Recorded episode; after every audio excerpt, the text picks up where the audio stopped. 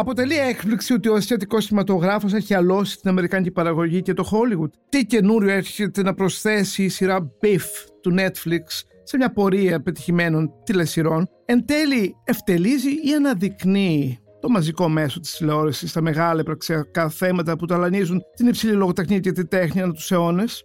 Είμαι ο Χρήστος Παρίδης και σήμερα θα μιλήσουμε με τη δημοσιογράφο της Life, Μαρία Παπά, για το Beef του Netflix. Για να μην χάνετε κανένα επεισόδιο της σειράς podcast της Life of the Review, ακολουθήστε μας στο Spotify, στα Apple και στα Google Podcast. Είναι τα podcast της Life.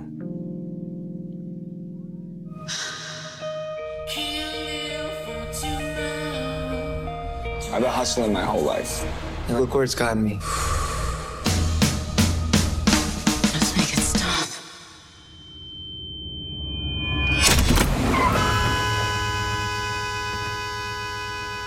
Here's your prop one!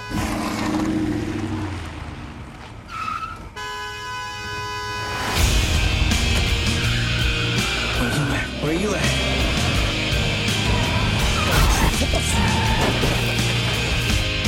What are you doing? Stop. Stop, stop, stop, stop, stop. I have a very full life that I'd love to get back to. I'm gonna find you and take what little you have. Maria yes. Πέρασα το τελευταίο μου τριήμερο παρακολουθώντας μετά από δική σου υπόδειξη το Beef του Netflix. Η νέα σειρά που ξεκίνησε στις 6 Απριλίου και κάνει ήδη μια θρεμβευτική πορεία θα λέγαμε στις αμερικανικές τουλάχιστον μετρήσεις τηλεθέασης αλλά και πιθανώς και εκτός Αμερικής. Δεν ξέρω πόσοι το έχουν πάρει χαμπάρι στην Ελλάδα αλλά είναι μια συναρπαστική σειρά και μιας και ήσουν η πρώτη που έμαθες γι' αυτό σε προσκάλεσα να μου πεις τη γνώμη σου. Ευχαριστώ. Καλησπέρα. Το Beef βγήκε την Πέμπτη νομίζω, 7 Απριλίου και διάβασα γι' αυτό λίγο πριν. Άρχισαν να βγαίνουν τα πρώτα δημοσιεύματα στο δυτικό τύπο, να το πούμε έτσι, στους New York Times, στην Guardian και όλα το αποθέωναν. Οπότε μου κίνησε την περιέργεια. Επίσης μου κίνησε την περιέργεια γιατί πρωταγωνιστεί ένας από τους πιο αγαπητούς ε, Αμερικανοκορεάτες ηθοποιούς να τον πω, ο Στίβεν Γιάν. Ο οποίος πρέπει να πω που εγώ δεν τον είχα υπόψη μου ότι είναι εξαιρετικός ηθοποιός, πράγματι. Να πούμε λιγάκι περίπου περί τίνος πρώτη μια μικρή σύνοψη. Γιατί επίσης είναι και το θέμα του που ιντριγκάρει πάρα πολύ. Είναι κάτι που το ζούμε καθημερινά στους δρόμους της Αθήνας, τουλάχιστον ε, για όποιον οδηγεί. Βασικά όλα ξεκινάνε από ένα καυγά που γίνεται εξαιτίας ενός ατυχήματος, το οποίο δεν είναι ακριβώς ατύχημα, απλά έχουν μια φιλονικία δύο οδηγοί στο δρόμο. Ναι. Πάει να περάσει ο ένας με το ένα μάξι, τον κλείνει Ο, η- άλλος, ο άλλος γιατί δεν ξέρουμε στην αρχή ότι πρόκειται για γυναίκα. Ναι. Και γίνεται εκεί ένας, ε, ψιλο, μια ψιλοκόντρα μεταξύ δύο αγνώστων στο δρόμο. Η οποία Που όμως... έχει μια εφηβική αιμονή. Ναι, ναι, ναι. Ένα θυμό υπερβολικό. Ποιος θα τη βγει στον άλλο. Ναι, ακριβώς. Ναι. Μάλλον είναι φαινόμενο παγκόσμιο μετά την καραντίνα. Όλοι είναι πολύ θυμωμένοι στο δρόμο. Όλοι βγάζουν τα νεύρα τους. Οπότε αυτό αμέσως σε εντριγκάρει γιατί αμέσως ταυτίζεσαι. Και μετά αυτό το πράγμα εξελίσσεται. Ναι, εξελίσσεται σε μια απίστευτη περιπέτεια. Δηλαδή μπαίνουμε στον κόσμο των δύο πρωταγωνιστών που είναι μια γυναίκα αρκετά πετυχημένη στη ζωή της. Έχει κτίσει μια μικρή επιχείρηση με φυτά Ναι, ναι, ναι. και είναι σε μια α, φάση που προσπαθεί να την πουλήσει έναντι κάποιων εκατομμυρίων που φυσικά θα της προσφέρει από εδώ και πέρα μια πιο ήσυχη και ήρεμη ζωή κοντά στο παιδί της και τον άντρα της που θεωρεί ότι τους έχει στερηθεί λόγω της αφοσίωσής της στη δουλειά. Από την άλλη πλευρά ο άντρας, ο οποίος λέγεται Ντάνι στη ταινία, η γυναίκα λεγόταν ε, Amy, είναι ένας νέος άντρας ο οποίος είναι γιος μεταναστών, έχει ένα μικρότερο αδελφό, τον Πολ, ο οποίος ζει, περνάει τη ζωή του μπροστά σε μια οθόνη, ε, κάνει όλα αυτά που κάνουν οι νέοι, περνώντας ατέλειωτες ώρες, παρακολουθώντας συνήθως ανοησίες. Είναι ένας, ένα παιδί του YouTube που ασχολείται με κρυπτονομίσματα, με όλο αυτό και προσπαθεί να γίνει εύκολα πλούσιος. Κάτι τέτοιο επιχειρεί. Αντιθέτως ο Ντάνι, ο αδελφός του, ε, υδρώνει γι' αυτό. Έχει μια εταιρεία τεχνική η οποία δεν είναι και τόσο πετυχημένος, κάνει και λάθη, έχει ατυχίες. ε, Τέλος πάντων το αμερικάνικο όνειρο απέχει πολύ από τον Ντάνι. Υπάρχει και ένας ξάδελφος, ο Άιζακ, ο οποίος βρίσκεται στη φυλακή και ο οποίος από ό,τι θα μάθουμε στην πορεία έπαιξε κάποιο σοβαρό ρόλο στο να χαθεί η περιουσία των γονιών του Ντάνι που βρίσκονται στη Κορέα σε μια κατάσταση οικονομικά πολύ δύσκολη και ο Ντάνι ονειρεύεται ότι θα τους χτίσει ένα σπίτι σε ένα οικόπεδο που του ανήκει και θα τους φέρει πίσω στην Αμερική. Έλα όμως που η μοίρα θέλει άλλα για, τους, ε, για την οικογένεια του Ντάνι και για την Έμι διότι σημαίνει κάτι που τους φέρνει κοντά. Αυτός ο καυγάς στο δρόμο. Ναι, αυτός ο καυγάς ο οποίος όμως ε, γεννάει διάφορα. Έχει συνέπειες ε, οι οποίες στην αρχή είναι απλώς ένα τη βγει ο ένας τον άλλον και στη ζωή πια. Χαλάνε ένα παρτέρι και κάποιος όμως τυχαίνει να τους ε, παίρνει με μια κάμερα. Οπότε αυτό γίνεται viral στο, στο διαδίκτυο. στο διαδίκτυο και ξαφνικά γίνονται talk of the town και το θεωρούν όλοι σκανδαλώδες γιατί προφανώς τουλάχιστον απ- αυτό το βλέπουμε από την πλευρά της Σέιμι που σε όλο τον κύκλο της που μπορεί να είναι ένα σκάνδαλο που μπορεί να καταστρέψει τη συμφωνία εκατομμυρίων ε, που προσπαθεί να πετύχει. Τώρα πώς ξανασυναντιούνται, νομίζω ξανασυναντιούνται τελείως τυχαία. Όχι τελείως τυχαία. Την Δεν ψάχνει. θυμάμαι την ακριβώς. Τον επιδιώκει, ψάχνει, ναι. επιδιώκει να την βρει αυτός. βρίσκει το αμάξι της νομίζω το οποίο οδηγά και το ακολουθεί και στο πρώτο επεισόδιο δεν ξέρει αν είναι άνδρας ή γυναίκα αυτός που τον προκάλεσε στο δρόμο και νομίζει στην αρχή ότι είναι ο άντρας της και τη χτυπάει την πόρτα δήθεν ότι διαπίστωσε ότι το σπίτι της έχει κάποιο πρόβλημα και της προσφέρεται να της φτιάξει τα υδραυλικά, δεν ξέρω, κάτι τέτοιο. Και εκεί στη συζήτηση συνειδητοποιεί ότι είναι δικό της το αμάξι και ότι αυτή... ο- δεν είναι δικό της το αμάξι, απλά το οδηγεί στη θέση του άντρα της, είναι το άντρα της. Ψάχνει με τον αριθμό ποιος το Σε οδηγεί. μια δι- ειδική εφαρμογή που πληρώνεις κιόλας. Ναι, πληρώνεις στυλ 40 δολάρια και σου βγάζουν όλα τα στοιχεία Τα του. πάντα. Τα πάντα. Ναι, ναι. Άλλο πρόβλημα κι αυτό. Ναι. Τέλος πάντων, από εκεί και πέρα ξεκινάει κάτι πολύ σκληρό και ανταγωνιστικό μεταξύ των δύο και μ, αυτό που συμβαίνει είναι αυτή να μπει στη ζωή τους μέσω ενός ψεύτικου, ενός fake που λέμε προφίλ ε, με την φωτογραφία μιας πολύ όμορφης υπαλλήλου της η οποία φλερτάρει τον Πολ. Και από εκεί αρχίζουν όλα τα μεγάλα μπερδέματα. Μπερδέματα που δεν μπορούμε να τα πούμε γιατί σίγουρα πολλοί κόσμος που μας ακούει αυτή τη στιγμή δεν το έχει δει ακόμα αλλά αξίζει να το δει διότι είναι μια απίστευτη ιστορία δράσης, κομμωδίας, ανατροπών και δραματικών κορυφώσεων όπου ουσιαστικά καταστρέφονται οι ζωές αυτών των δύο ανθρώπων άλλοτε γιατί φταίνε αυτοί, άλλοτε γιατί τα φέρνει έτσι η κατάσταση αλλά το θέμα είναι και εκεί θέλω λιγάκι να α, επικεντρωθούμε, γι' αυτό και έθεσα τις ερωτήσεις που έθεσα. Υπάρχουν ε, σοβαρά τραύματα ψυχολογικά σε αυτούς τους δύο ανθρώπους που πάει πίσω στην μικρή τους ηλικία. Ο Δεντάνη μεγάλωσε ε, με γονείς οι οποίοι έπρεπε να φτύσουν αίμα για να κάνουν μια περιουσία. Έχει πάντα ένα θέμα με τον πατέρα. Απ' την άλλη η Έιμι έχει επίσης θέματα με τον πατέρα γιατί ε, απατούσε την μητέρα της. Τους έχει σχεδόν εγκαταλείψει, τους έχει σχεδόν ξεχάσει παρόλο που χτίζει μια περιουσία δεν τους βοηθάει ιδιαίτερα. Αυτά είναι θέματα που επεξηγούν και αγραφούν το χαρακτήρα αυτών των ανθρώπων. Βέβαια υπάρχει ένα ολόκληρο πλέγμα ανθρώπων γύρω τους που και αυτοί α, έχουν τα δικά τους μικροτραύματα όπως ο σύζυγος της Έιμι.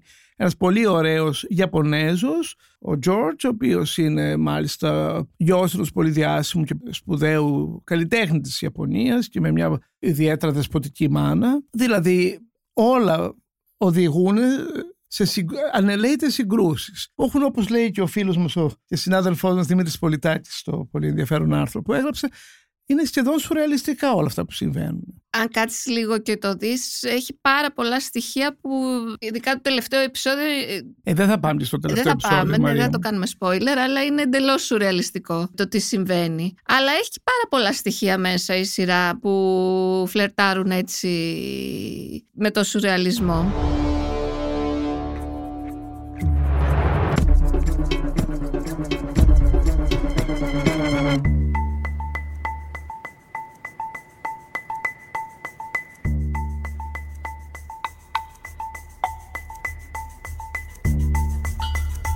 Κοίτα, καταρχάς να πούμε κάτι που μπορούμε να το πούμε νομίζω, ότι σε κάθε επεισόδιο που είναι κατά κάποιο τρόπο κεφάλαια ενός ας το πούμε μυθιστορήματος, τηλεμυθιστορήματος θα το πούμε, υπάρχει ένας τίτλος που παραπέμπει σε, στη λογοτεχνία, στη φιλοσοφία, στη ποίηση. Α πούμε, τα πουλιά τα τραγουδάνε, στρικλίζουν με πόνο από λόγια του Βέρνερ Χέρτζο ή Είμαι ένα κλουβί του Κάφκα.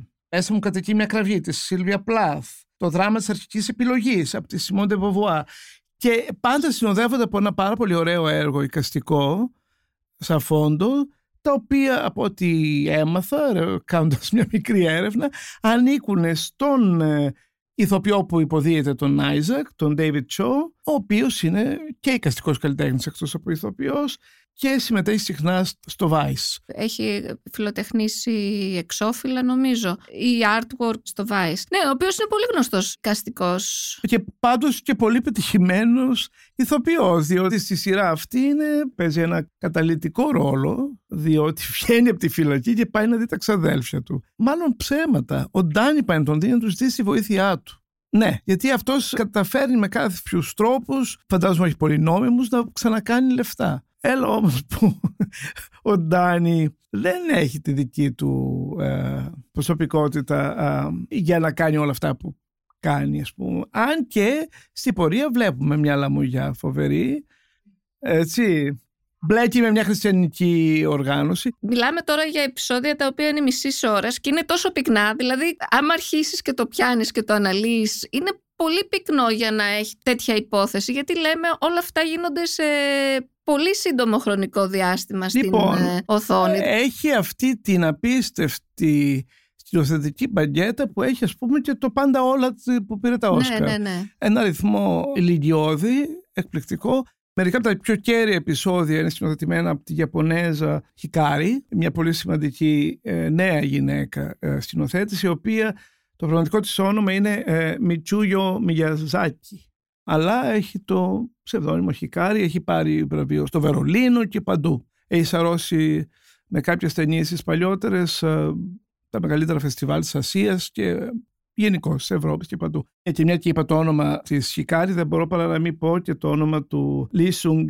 Τζιν, που είναι ο παραγωγός, ο εμπνευστής, τέλος πάντων αυτός που κίνησε γη και ουρανό για να το κάνει πραγματικότητα το Beef δεν μπορούμε παρά να μην επισημάνουμε το γεγονός ότι είναι συνοθετημένα εκπληκτικά όλα τα επεισόδια. Δηλαδή από τις πιο καλοφτιαγμένες ε, ε, σειρές, αν και νομίζω περισσότερες είναι και πάντα είναι θέμα σεναρίου πόσο ενδιαφέρουσες είναι, αλλά πραγματικά εδώ ξεπερνάει κάθε σειρά που έχω δει στο παρελθόν με εξαιρετικούς ηθοποιού και αυτή τα τρομερά ενδιαφέρουσα πλοκή που είναι κάτι περισσότερο. Τι πραγματικά, γιατί εσύ βλέπεις πάρα πολύ Netflix. Τι προσθέτει λοιπόν το beef; Είναι μια πολύ καλή σειρά. Το Netflix είχε πολύ καιρό να βγάλει μια τόσο πετυχημένη σειρά που να είναι και τόσο αποδεκτή από κριτικούς. Εμπορικά ακόμη δεν ξέρουμε πώς πάει, αλλά είναι πολύ νωρίς ακόμη, γιατί έχει βγει πριν λίγες μέρες. Δεν μπορούμε να το κρίνουμε αυτό. Τι ακριβώς απήχηση θα έχει. Εγώ πιστεύω θα πάει πάρα πολύ καλά. Αν το πάρουμε όσον αφορά τις ε, κορεάτικες ε, σειρές, και όχι μόνο τις κορεάτικες σειρές, έχει πολλές ασιατικές σειρές, σειρές, ταινίες σίγουρα νομίζω είναι η πρώτη μεγάλη παραγωγή με Ασιάτες, Αμερικάνικη παραγωγή με πρωταγωνιστές ε, Ασιάτες που ξεχωρίζει τόσο πολύ. Έχει ένα πανασιατικό cast, έχει από την Ιαπωνία, ο άντρας της, η άλλη νομίζω είναι κινέζικη καταγωγή. Ε, φυσικά ο Στίβ Γιάν που είναι Κορεάτης. Η μητέρα του Στίβεν Γιον είναι νομίζω πρόσφυγας από ποια χώρα, από μία από αυτές που δεν έχεις πει πάντως, μπορεί και Ταϊλάνδη, δεν είμαι βέβαιος, ίσως θα έπρεπε να το ξέρουμε αυτό. Να μην ξεχνάμε ότι η Νότια Κορέα έχει εκπληκτική βιομηχανία κινηματογράφου, Πρώτον, μια μικρή χώρα έχει επενδύσει πάρα πολύ σε αυτό. Εξού και μα έχουν έρθει κατά καιρούς αριστουργήματα από κοινή. Οπότε δεν είναι τίποτε τυχαίο. Εγώ νομίζω ότι το Hollywood κάνει και μία στροφή στο ασιατικό κινηματογράφο για λόγους οικονομικούς. Έτσι δεν είναι ειδικά το Netflix. Δεν μπορεί παρά να έχει εκατομμύρια θεατές σε αυτή τη τεράστια ήπειρο. Και επίσης είναι και η εποχή έτσι, της πολιτικής ορθότητας. Δηλαδή δεν μπορείς να μην συμπεριλαμβάνεις και τις μεγάλες κοινότητες ασιατικών μειονοτήτων από τώρα. που δεν είναι τόσο μειονότητες της Αμερικής, Κινέζοι, Νότιο-Κορεάτες, ε, Βιετναμέζοι, ε, Κινέζοι φυσικά στις μέρες μας πάρα πολύ. Οπότε κλείνει και το μάτι, έτσι. Σίγουρα. Επίσης δεν είναι η μόνη σειρά που βγήκε τελευταία εβδομάδα στο, στο Netflix συγκεκριμένα. Βγήκαν, βγήκε μία επίσης κορεάτικη ταινία, το Kill Box Soon, και μία επίσης ταϊβανέζικη σειρά, αυτό το Copycat Killer, επίσης ε, έχει αρχίσει και ανεβαίνει πάρα πολύ. Δηλαδή δεν είναι μόνο η Κορέα, βλέπουμε μία γενικά άνθηση της αισθητικής κουλτούρας. Η Κορέα βέβαια πρωτοστατεί, το βλέπεις και στη σειρά, δηλαδή έχει κάποιες λεπτομέρειες που τη συναντάς κατά εξοχήν στα κορεάτικα δράματα, όπως αφέγητα που τρώνε, μιλάνε κορεάτικα επίσης. Κάποιες μικρολεπτομέρειες. Ελάχιστα όμως. Πάντως δεν... μου θύμισε τους Greek Americans που η τρίτη γενιά πια δεν μιλάει σχεδόν καθόλου ελληνικά, ούτε στις εκκλησίες. μια στιγμή έχει σημασία να αναφερθούμε λιγάκι στην χριστιανική οργάνωση που ε, ε, μπλέκει κάποια στιγμή ο, ο Ντάνι, που είναι ε, μια χριστιανική οργάνωση Κορεατών, American Koreans, η οποία είναι, έχει όλο αυτό τη σύγχρονη σχέση των Αμερικάνων με την με τις τελετές που παίζουν σύγχρονη μουσική, μοντέρνα μουσική για να προσελκύσουν νέους. Και ξέρεις, αυτό ήθελα να πω ότι σε αυτή την τόσο πυκνή όπως είπες και εσύ σειρά πραγματικά αντανακλά την Αμερική του 2023, έτσι δεν είναι; Δηλαδή η αγωνία της επιβίωσης είναι πιο λυσαλέα από ποτέ. Το ίντερνετ που καθορίζει τα πάντα πια η θρησκεία που είναι τόσο κονσερβοποιημένη πια και η ανθρώπινη ανάγκη να φανούμε, να κυριαρχήσουμε. Υπάρχει πάρα πολύ μεγάλη σημασία με το ψέμα σε αυτή την ταινία. Όλοι λένε σοβαρά ψέματα. Θέλουν μια βιτρίνα εξαιρετική, ότι όλα είναι υπέροχα, είναι υπέροχοι, οι ίδιοι τεντίνονται υπέροχα. Ναι, χαμογελάνε συνέχεια, είναι... όλα πάνε τέλεια. Και οι δύο χαρακτήρες. Οι δύο χαρακτήρες έχουν περισσότερες ομοιότητες μεταξύ τους παρά με τους τριγύρω τους. Όχι, το περιβάλλον τους. Ειδικά το περιβάλλον τους Σέιμ είναι όλοι ευτυχισμένοι και πετυχημένοι. Και αν τους, ε, και τις στιγμές που στριμώχνονται αποδεικνύεται ότι μόνο αυτό δεν είναι. Σου δίνει κάποια στοιχεία ότι δεν είναι έτσι όπως ε, φαίνονται και σε όλους τους υπόλοιπους τριγύρω. Καλά, όσο πλησιάζει το, η κορύφωση του δράματος, το οποίο δεν το λες και δράμα, είναι κομμωδία δράμα, Μαύρη έτσι. κομμωδία εγώ θα έλεγα Ναι. περισσότερο. Υπάρχει και όρος, υπάρχει Προς το τέλος γίνεται μαύρη κομμωδία, αλλά και σπλάτερ. και σπλάτε. Ήταν, αυτό είχε γέλιο. Δεν είναι κάτι ιδιαίτερο, αλλά έχει γέλιο η συγκεκριμένη σκηνή για όποιον το δει. Το οποίο συμβαίνει σε ένα από τους πιο αντιπαθείς χαρακτήρες της σειράς.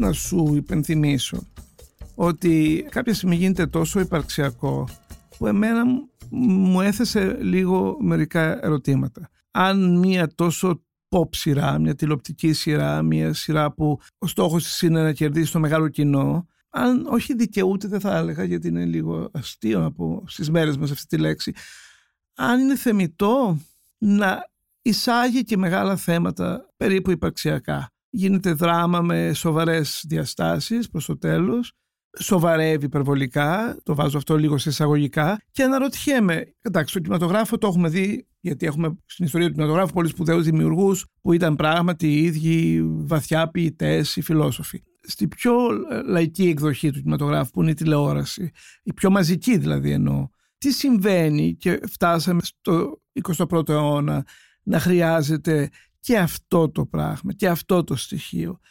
Είναι, αντανακλά λίγο και αυτό την εποχή. Δηλαδή υπάρχει μια γενιά η οποία εκλαϊκεύει και συζητά ανοιχτά θέματα τραύματος και θέματα μ, κοινωνικής α, μ, σπαζοκεφαλιάς. Είναι μια σειρά που σου θέτει πολλά υπαρξιακά ερωτήματα προς το τέλος και το, πιστεύω το καταφέρνει αυτό από τον τρόπο που έχει δομηθεί από την αρχή που κάνει μια λεπτομερή ανάλυση των ε, πρωταγωνιστών, των χαρακτήρων των πρωταγωνιστών. Δεν νομίζω ότι το βλέπει συχνά ε, σε τηλεοπτικές ε, σειρές και είναι και ο τρόπος που στο ξεκινάει από τα μικρά στοιχεία του χαρακτήρα του καθενός και σταδιακά ε, σου δίνει να καταλάβεις ποιο ακριβώς είναι το υπαρξιακό βάρος που κουβαλάει ο καθένας. Δηλαδή προς το τέλος καταλαβαίνεις περισσότερα για αυτούς τους δύο και γιατί είναι τόσο θυμωμένοι και γιατί ξεσπάνε το θυμό τους σε λάθος πράγματα αντί να αντιμετωπίσουν τα θέματα που, που πραγματικά πρέπει να δουν στις ζωές τους. Η δέμη τον ένα γάμο που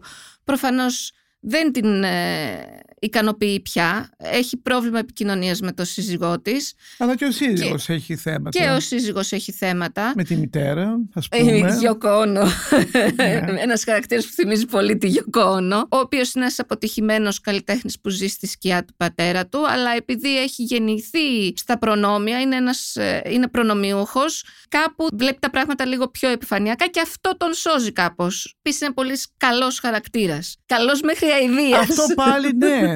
Η θετικότητα αυτού του, αυτής της σειράς είναι τρομερή. Αυτό που προσπαθεί να κάνει, ένα άλλο πράγμα δηλαδή που προσπαθεί να κάνει αυτή η σειρά είναι την υπερβολική αιμονή με τη θετικότητα στην Αμερική. Να τη δει διαφορετικά, να την αναλύσει λίγο, να, να σηκώσει λιγάκι την κουρτίνα και να δει τι είναι αυτή η θετικότητα. Τι χρειαζόμαστε και καλά, δηλαδή. Τι στο καλό έχουμε πάθει. Που έχει να κάνει και με το πόσο τέλειο όλοι θέλουν να δείχνουν, βέβαια. Ναι, και είναι και νομίζω μένουν στην Καλιφόρνια, στο Los Στο Los Angeles, Angeles. που είναι λίγο, Los που, Angeles. που είναι λίγο περίεργα τα πράγματα εκεί πέρα, από ό,τι φαίνεται. Υπάρχει πάρα πολύ μεγάλη ε, ευμάρεια, φυσικά. Αλλά όλα είναι μια τέλεια κατασκευή. Μπορώ να το πω γιατί είναι αρκετά κοινότοπο. Πόσο ψεύτικη είναι η τελειότητα του αρχηγού της ε, χριστιανικής οργάνωσης.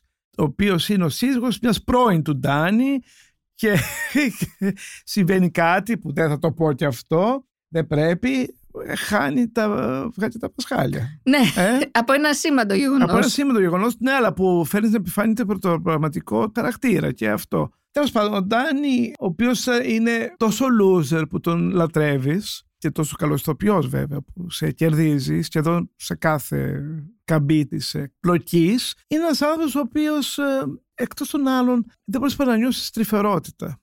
Γιατί ενώ του συμβαίνουν όλα αυτά που συμβαίνουν, ποτέ δεν γίνεται πραγματικά κακός. σα ίσα που ομολογεί και ζητάει συγγνώμη για τις κακές του πλευρές. Κάτι που η άλλη, αντίστοιχα η Amy, δεν το πολύ κάνει. Απλώς κάποια στιγμή παραδέχεται ότι είναι κακιά. Και σου εξηγεί από την αρχή, ή μάλλον σταδιακά, γιατί αυτοί οι άνθρωποι είναι έτσι και έχουν φτάσει σε αυτό το σημείο. Γιατί δεν έχουν αντιμετωπίσει τα φαντάσματα του παρελθόντος του. Ούτε ο ένας ούτε οι άλλοι. Πάντως πρέπει να πω ότι αυτό ήταν πάντα το αμερικάνικο σινεμά και θέατρο. Πάντα προσπαθούσε να δει τις παθογένειες της αμερικάνικης ε, πραγματικότητας και κοινωνίας μέσα από τις ιδιαίτερες ιστορίες ανθρώπων. Δηλαδή, οι δραματουργοί στην Αμερική πάντα κοιτούσαν μέσα στο μικροσκόπιο να εντοπίσουν το, το μικρόβιο και το οποίο πολλές φορές στις πιο πετυχημένες του εκδοχές πραγματικά έδειχνε την αρρώστια της Ναι. αμερικάνικης ε, ζωής.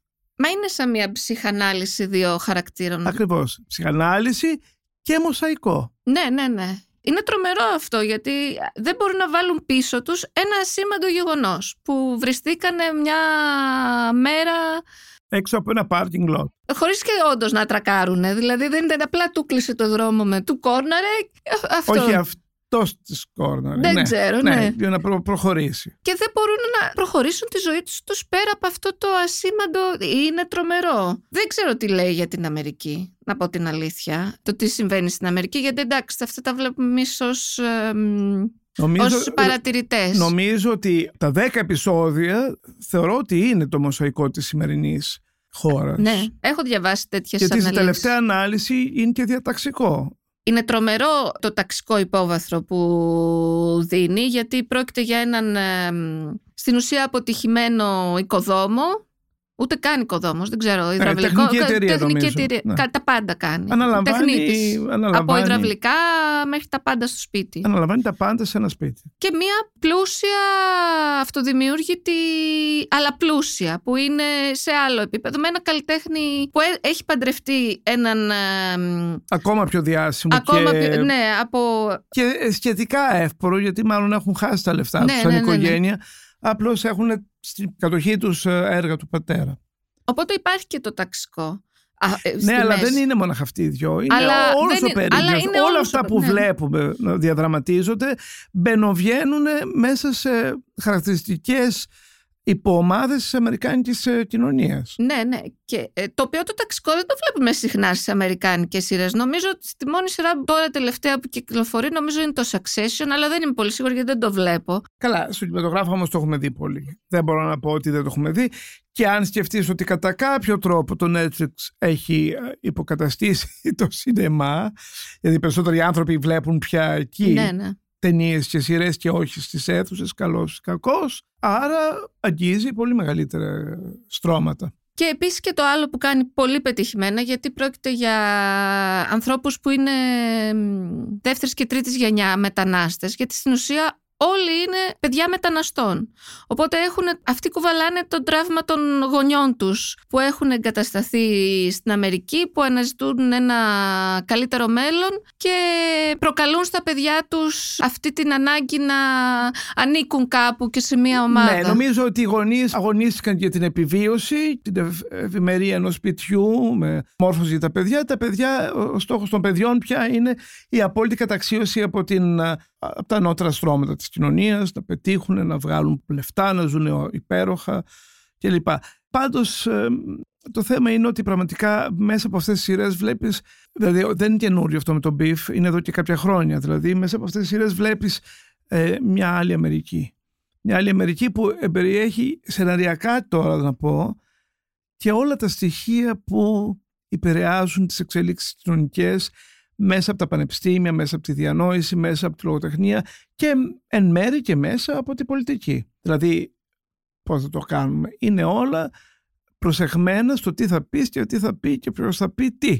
Η ορατότητα, η συμπεριληπτικότητα, τα, οι σωστές ε, εκφράσεις Το οποίο το κριτικάρει, υπόγεια, αλλά το κριτικάρει. Δηλαδή είναι ε, με το λευκό χαρακτήρα της Ζάμπλου της, ε, που έχει τα σούπερ μάρκετ. Τζόρνταν, δεν θυμάμαι πώς τη Jordan. λένε. Τζόρνταν. Η οποία στην προσπάθεια αυτή να μ, φανεί ότι είναι όλο αυτό που λες, ε, ότι αποδέχεται τα πάντα να πει τα σωστά, ή ότι, λέει πολλές χοντράδες. Την Βέβαια. κοιτάνε σαν ε, Βέβαια. περίεργα. Βέβαια, ναι.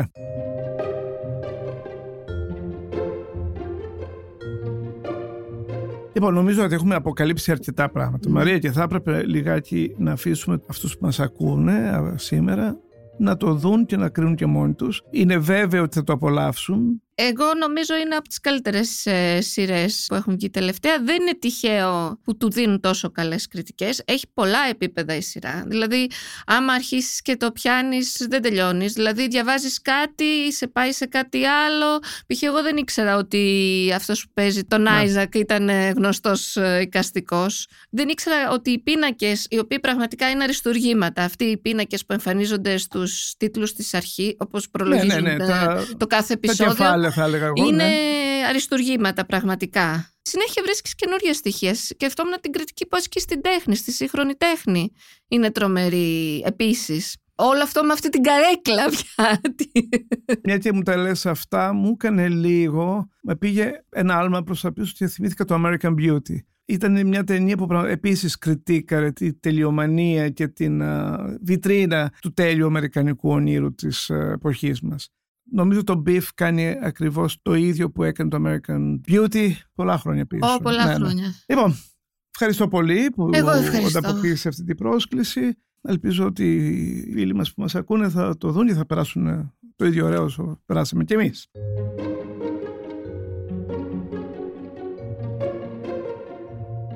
Είμαι ο Χρήστος Παρίδης και σήμερα μιλήσαμε με τη δημοσιογράφο της Life Μαρία Παπά για την τηλεσυρά Beef του Netflix. Για να μην χάνετε κανένα επεισόδιο της σειράς podcast της LiFO The Review, ακολουθήστε μας στο Spotify, στα Apple και στα Google Podcast. Ηχοληψία, επεξεργασία και επιμέλεια Γιώργος Ντακοβάνος και Μερόπη Κοκκίνη.